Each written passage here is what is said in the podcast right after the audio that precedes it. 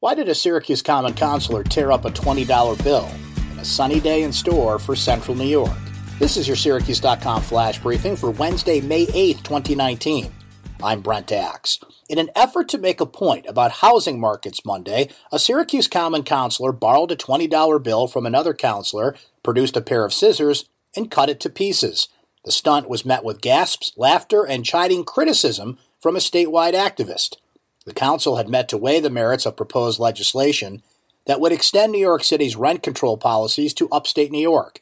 Advocates argued it would protect tenants from unfair rent hikes or evictions. Some councilors countered it would wreak havoc on an already depressed housing market in Syracuse and make it more difficult to sell property. New York lawmakers have a deal on legislation allowing cameras to be placed on school buses to help catch drivers who don't stop when students are getting on or off. The bill would allow cameras to be attached to the swinging stop sign on the sides of buses.